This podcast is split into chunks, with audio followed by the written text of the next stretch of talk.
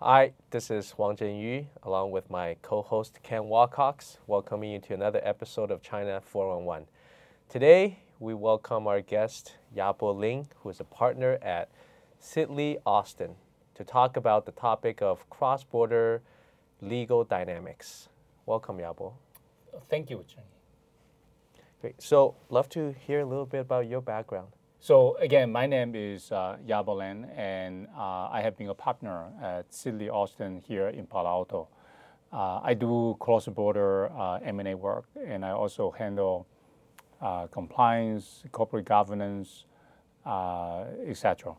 And uh, my firm, because it is a very global firm, so I get to sometimes uh, feel like I, am sitting at the front seat, uh, you know, looking at the cross-border dynamics. Uh, so that's a very good title for the show. So the legal dynamic uh, in a cross-border setting between China and the United States. So uh, I get to observe uh, the business dynamic, uh, legal dynamic, political dynamic, and things that people think differently between China and the U.S uh, when they try to come together to solve problems. You know, we're lawyers, we try to solve problems. Yeah, well, how long have you been with Sidley?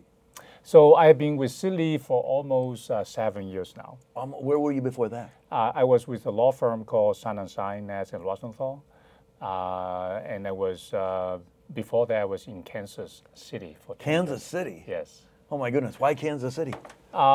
Long story, Ken. Uh, I don't know how long this program. I heard it's like uh, for a limited duration, but yeah. uh, I will make it short for you. Uh, I went to Washington University in St. Louis uh, for law school. Oh, and, good place. Uh, thank you. I, I, love St. Louis. And then Kansas City, obviously, is a cross-state rival for you know St. Louis and the second largest city in Missouri. So I got an internship uh, at a law firm called Blackwell Sanders, uh, a great law firm, uh, and I worked there for um, uh, I think eight years. Wow. Uh, so I raised my family there, and and then I moved to Shan in Kansas City as well. And then Shan opened up a Silicon Valley office at the time, and a client, a VC client, in fact, invited me to uh, come to Silicon Valley office, but uh, I did not know that, uh, you know, the housing price would be almost like 10 times more expensive than Kansas City. And I obviously had to take, you know, the California bar uh, exam again because uh, there's no reciprocity. Oh, yeah. Uh, so you were a lawyer in China, or you studied to become a lawyer in China? Yes. So what was what's the process like of becoming a lawyer in China versus in the U.S.? Well, hold on. What university in China did you study law? I uh, well, uh, again, another long story.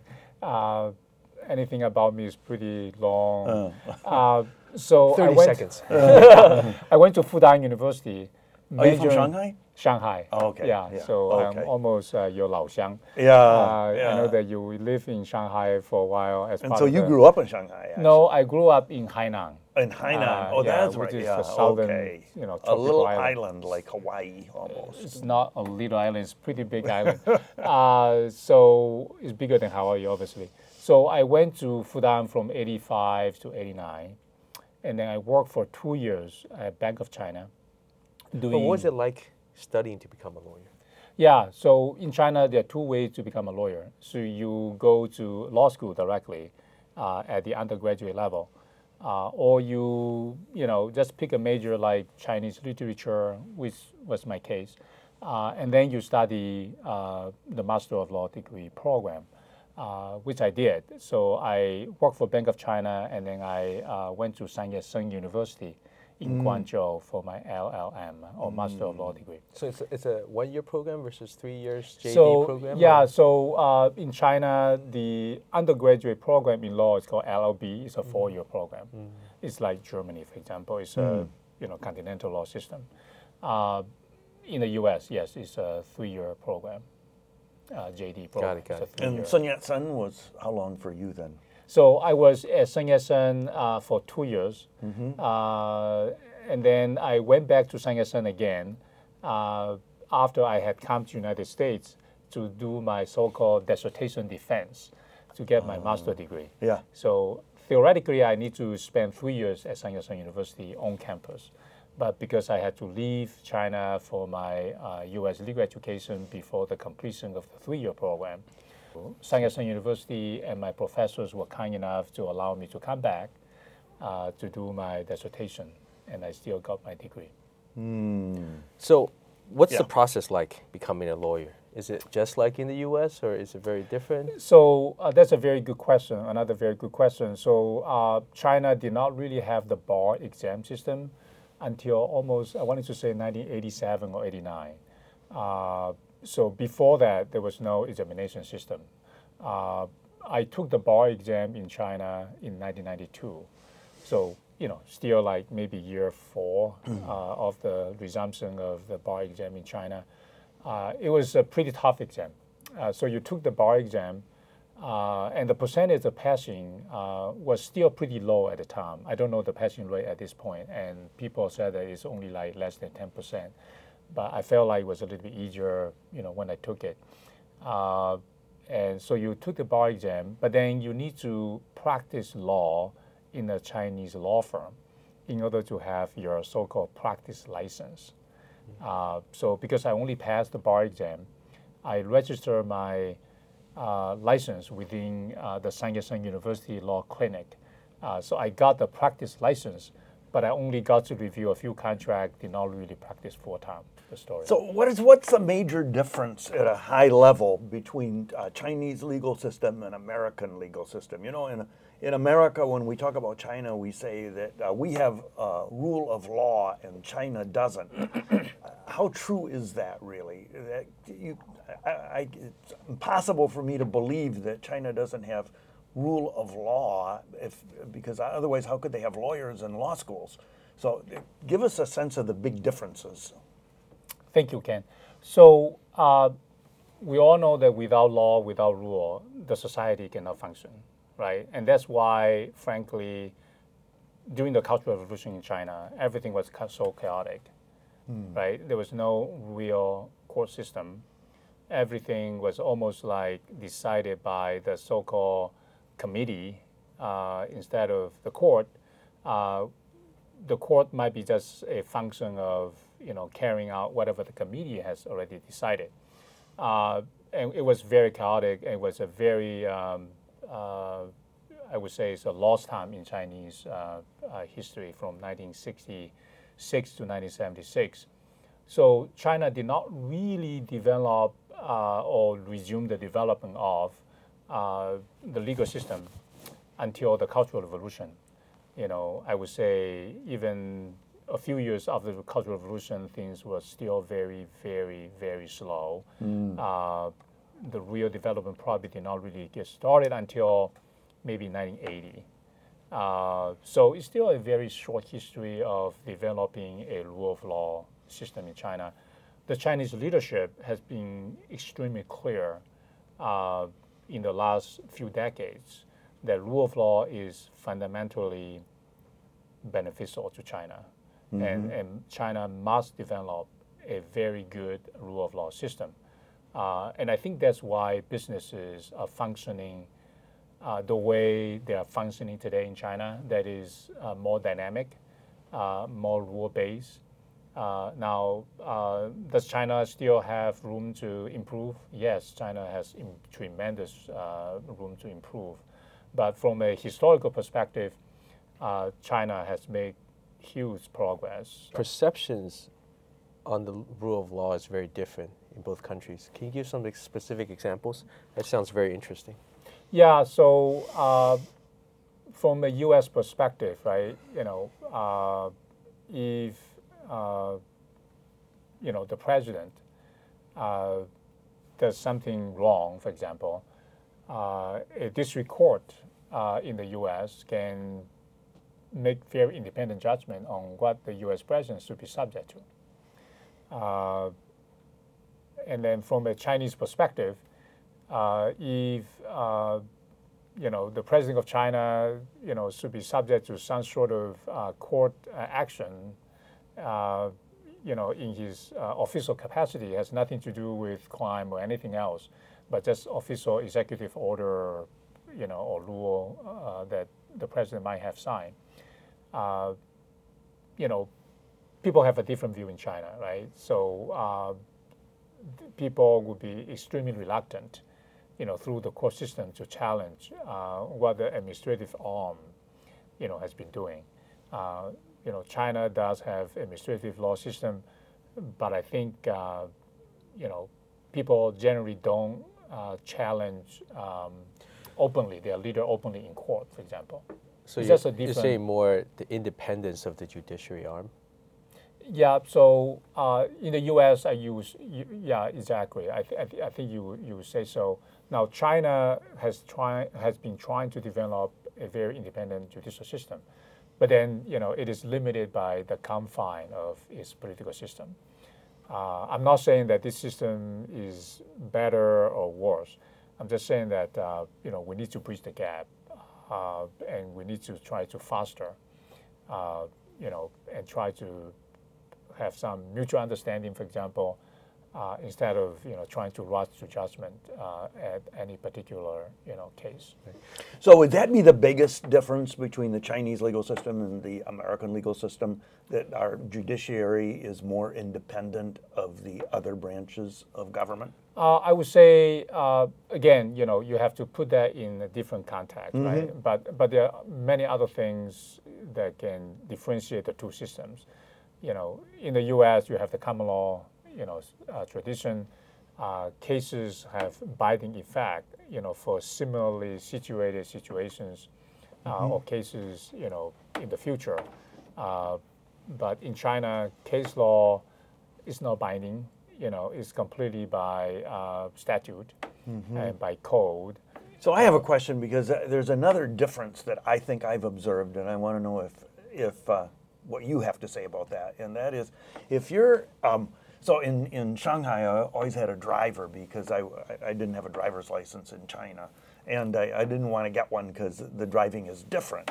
So if you're sitting in the back seat and your driver is uh, taking you uh, across town, and there's an accident, bam, he hits somebody. Uh, in China, my experience is that uh, the other driver stops, the two drivers get out, they get in an argument, then a policeman arrives, and the policeman can make a decision on the spot. Like almost like he was uh, the judge as well as the policeman, and everything gets settled, and then everybody goes home, and there's no nothing afterwards. Right. And that's that's a little different here because when we hit each other, then there are always proceedings afterwards. The insurance companies get involved. In some cases, there's even a, a form of a trial if if charges are brought. Is is is that a correct observation, or am I misunderstanding something? I, I think I think you you, you have a very uh, good observation. Uh, I you know I have uh, you know seen people arguing you know on the roadside with the police uh, you know standing by trying to take notes. Uh, but but but frankly, I think that uh, comes from sort of the cultural preference uh, to settle things quickly. Yeah, I think the police acts more as a mediator versus Mm-hmm. a judge in that case. Right. That, that's my that's been my experience. The other thing that I notice is that often the, the parties involved would argue with the policeman, and. Uh, you don't see that here. You don't see that here. we don't argue with policemen here. so, in some sense, we're more authoritarian in, in at least that particular such kind of situation. I would, Right. I would never take the risk of arguing with a policeman. Yeah, because you fear that the police will, will write something bad for you if you. or put me in handcuffs. but in China, my driver got into so many arguments with policemen. He was an aggressive driver. He was always hitting things, Oh, no. and he was always arguing with other drivers or with police. Okay, that's how you learn your Chinese, right? anyway, let's uh, let's move switch gears a little Yeah, bit and talk yeah. about some of your activities today because I think you're um, involved right now in helping uh, Chinese companies do business in in the U.S. Often, is that right? yeah. Yeah. Can you help us frame a little bit, if you have numbers, etc., on how big this opportunity, how quickly is it happening? You know, what are the size and, and scale of this? I think that would really help kind of frame this. Oh, oh, thank you, uh, Ken and Chengyi. I wish I have the chart in front of me. Uh, so I did a presentation in Stanford not long ago uh, about, you know, not just about law, but also about the trend Yeah. on M&A activities. You know, in 2016, uh, the Chinese um, outbound investment in the United States double uh, as compared to 2015. Obviously, jury is still out for 2017. Uh, you have a new administration, and, and people are feeling a little bit uncertain, right? Naturally, uh, when you have a new, uh, you know, uh, direction in terms of overall regulatory posture. Uh, but I don't have the exact dollar amount in my head right now, but the progress has been pretty amazing.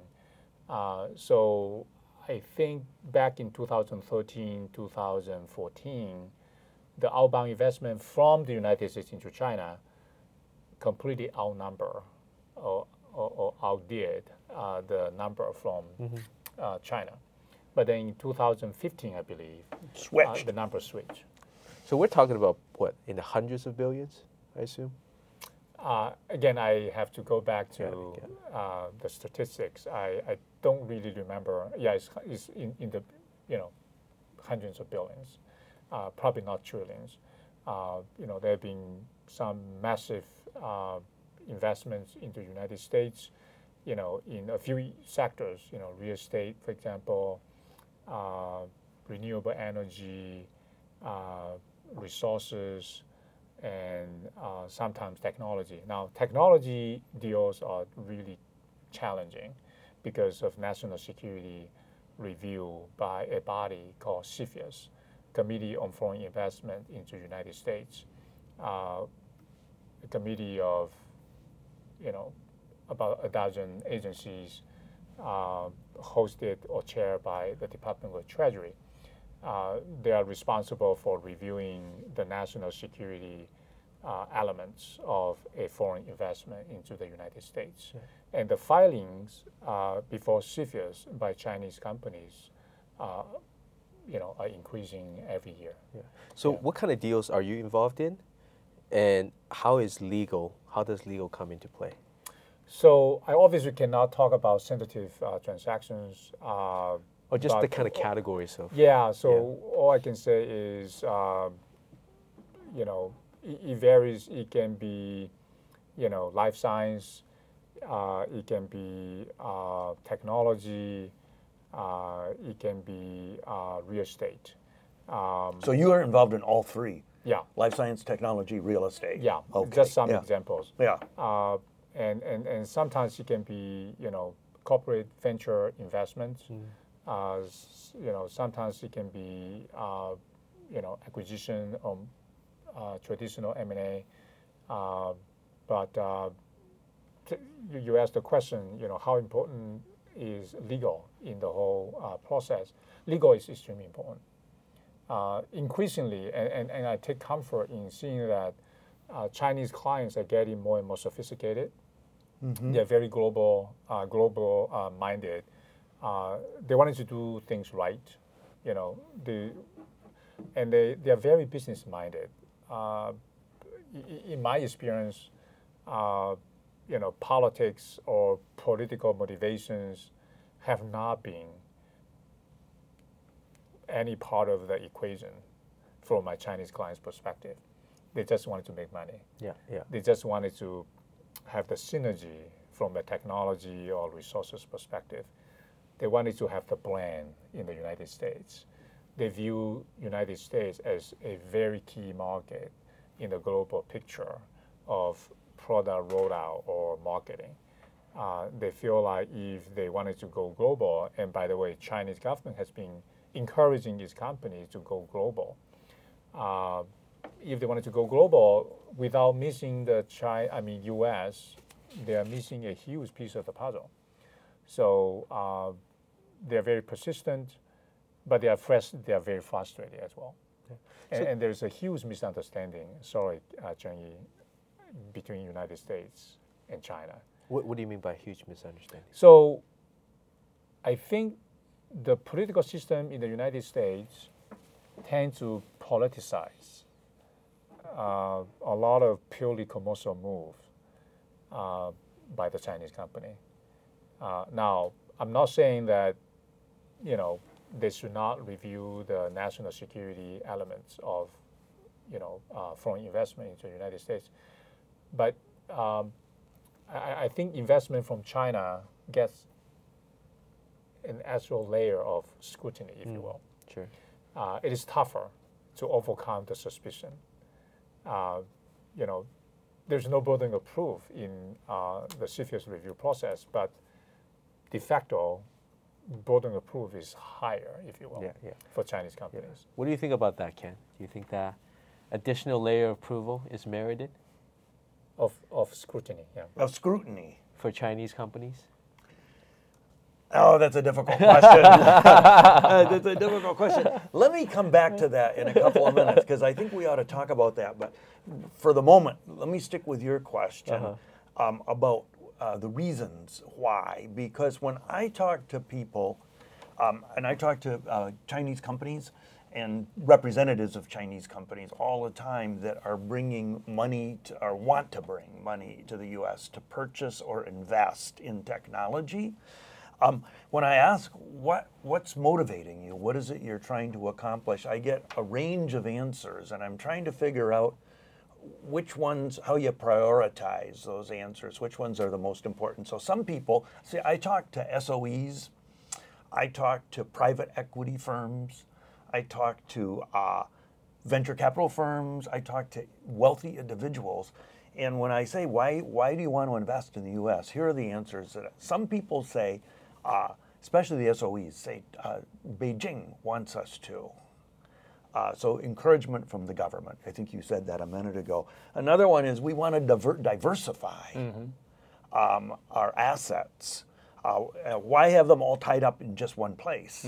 Uh, we better go global for diversification. Yep. Other people say uh, returns. We want uh, we want to pursue higher returns, and we feel that we can get them in some other markets. And then some people actually say safety. They say, you know, you never know what's going to happen in China, so we'll put some of our investments in other places. It's a form of diversification, but it's not so much economic diversification as it is, in a sense, it's um, uh, it's um, uh, a, safety issue. It's a, almost a political diversification, I think. So I'm wondering, in your experience, how do you how do you rank those? Are, are some of them more important than others? Or are some of them more representative than others? Yeah, I, I, I would say in my And actually, if I can add one more that I've mm-hmm. heard, mm-hmm. is about bringing the technology back to China mm-hmm. so that it could grow the business in China, not necessarily the in- economic returns in the U.S. So strategic. Yeah, strategic. More strategic than Yeah. economic. Yeah, I, I would, I, I would, I would think, you know, I mean, there are different uh, reasons behind every deal. But uh, in terms of, um, for example, the sensitive issue of political diversification or political safety, I, I frankly have not experienced that personally. Uh, you know, my clients have been almost completely based on their strategic goals. You know, market. This is our next market. We wanted to perceive as the market leader in this sector. So we need In to China or globally or in the U.S. globally. Globally. We need to go global. We need to have a global brand.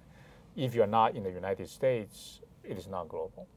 And we cannot grow organically because that would take many years. We wanted to acquire so that we have a foot in the door, you know, or we have our nose under the tank very quickly. Uh, so commercial or technology or strategic, however you call it. But in terms of um, you know so-called safety diversification, uh, I heard people talking about it, Ken. Uh, but it's not too different from you know multinational companies in Silicon Valley parking their revenues overseas. You know, in tax haven jurisdictions. You know, as you know, trillions and trillions of dollars. You know, uh, and and through various structures, and that's what you know has been debated, you know, over the years. How to bring this money back to the United States? How do you lower the corporate income tax so that this money can return? Um, so, in a way, asset diversification, uh, you know, obviously is part of a logical commercial, you know, thinking process. But I think the overriding uh, motivation for the Chinese uh, outbound investment is, you know, the desire to take the next strategic step to go global, uh, to make money, uh, and as Ken said, I, am sorry, as uh, Chen Yu said, to bring maybe their management expertise, to, to bring the marketing know-how, to bring the technology back to the headquarters as well. So, given that these business people have been brought up in a legal system, to your words, are quite different from the US's, what's the biggest thing you have had to educate them on? Um, everything. Everything. Wow. Okay. Uh, all right. You know, for example, if they say, uh, "Okay, Yabo, we have this deal that we need to finish. You know, today is March the 10th, and we need to get it, get a term sheet signed in uh, 20 days, and we need to get the due diligence done in 35 days, and we need to get the final agreement all signed in two months." I say this is almost like the roadside argument between the driver and the policeman. Try to get something done quickly. Mm-hmm. Uh, in a deal setting, I always try to manage uh, the client's expectation. I said it's going to take longer. You know, we will do what we can to try to get things done quickly, but in terms of timeline management is the first thing that I will educate my clients. What, so why does it take longer in the U.S.? Uh, it's not just the U.S. I think, you know, again, the Chinese companies. I wanted to say this is almost like only the beginning of Chinese companies trying to, you know, go out of China, to, you know, to acquire, to do business, to sell, you know, to do everything else. So they are not very experienced. They're trying to learn, and they are a very good, humble learner. But then when you're trying to learn, it takes time. You know, simple things such as, for example, VC investment. So in Silicon Valley, we all use the national, Associ- national, you know, venture capital association templates hmm. for venture capital investments. You know, we call these customary terms, and people don't really argue over them.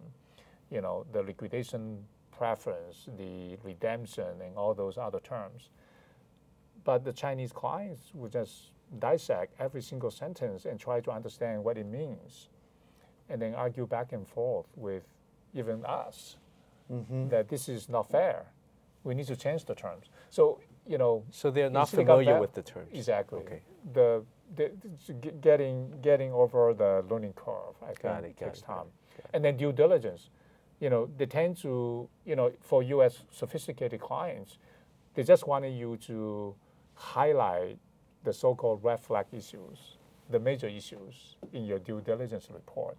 But for Chinese uh, clients, they want you to summarize everything that you see. So the lease agreement about this building,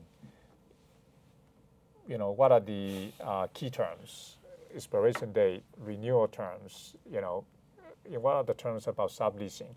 You know, they, they want you to summarize everything.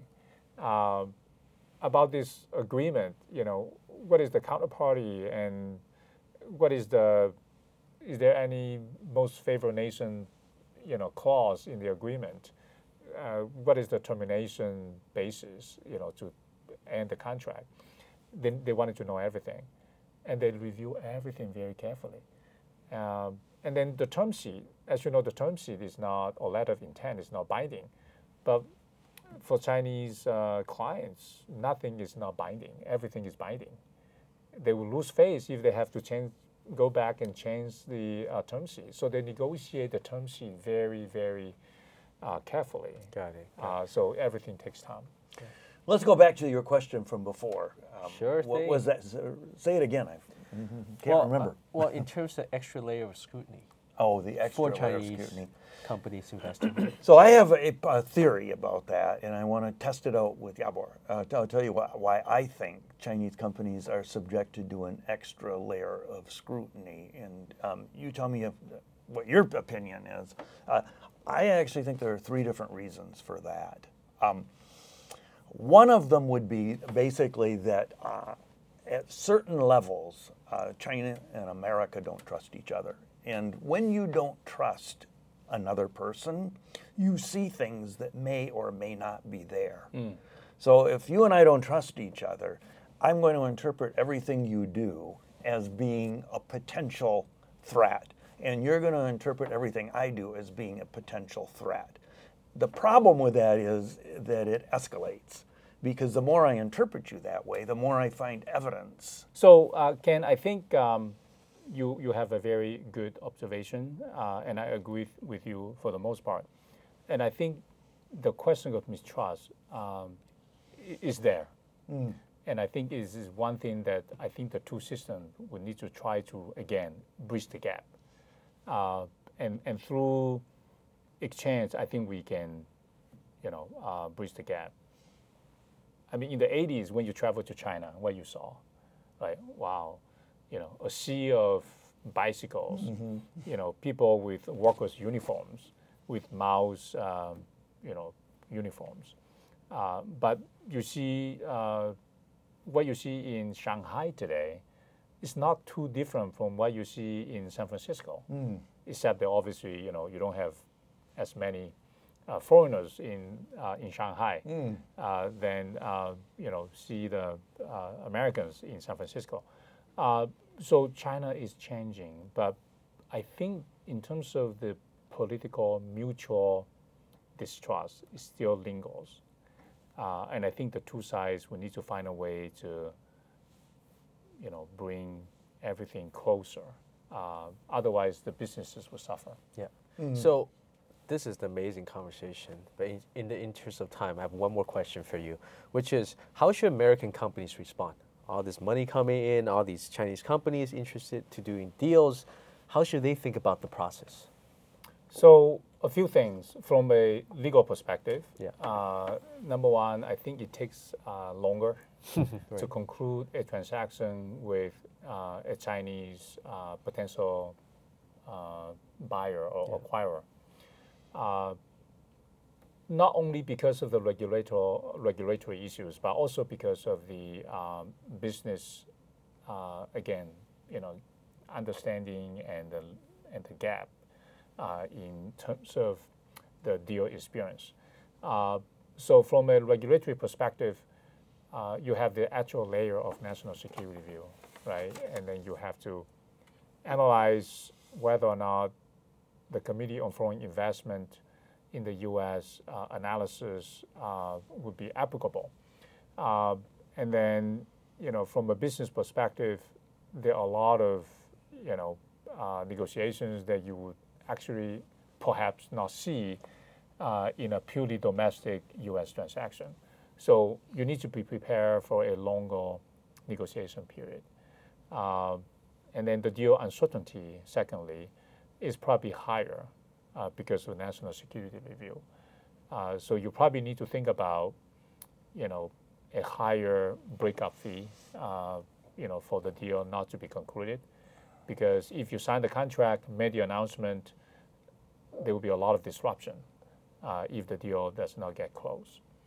Uh, and then, uh, thirdly, I wanted to say that you need to think about post-transaction integration a little bit more uh, carefully and in more detail than uh, basically a purely domestic U.S. transactions. So uh, integration can be very challenging uh, in a cultural setting where you know the Chinese uh, buyer might not fully understand the culture in terms of employment, doing business, and management in the U.S. Sure, got it. Well, thank you so much, Yabo, for an amazing conversation. And thank you for tuning in to another episode of China 411. See you in the future. Oh, thank you.